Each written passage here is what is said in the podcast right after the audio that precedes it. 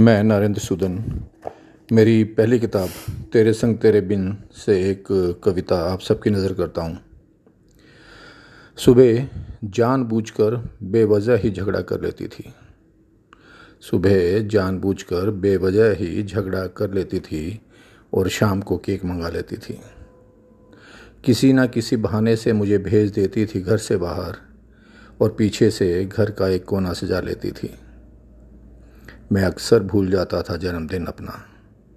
मैं अक्सर भूल जाता था जन्मदिन अपना, और वो इस तरह मेरा जन्मदिन मना लेती थी।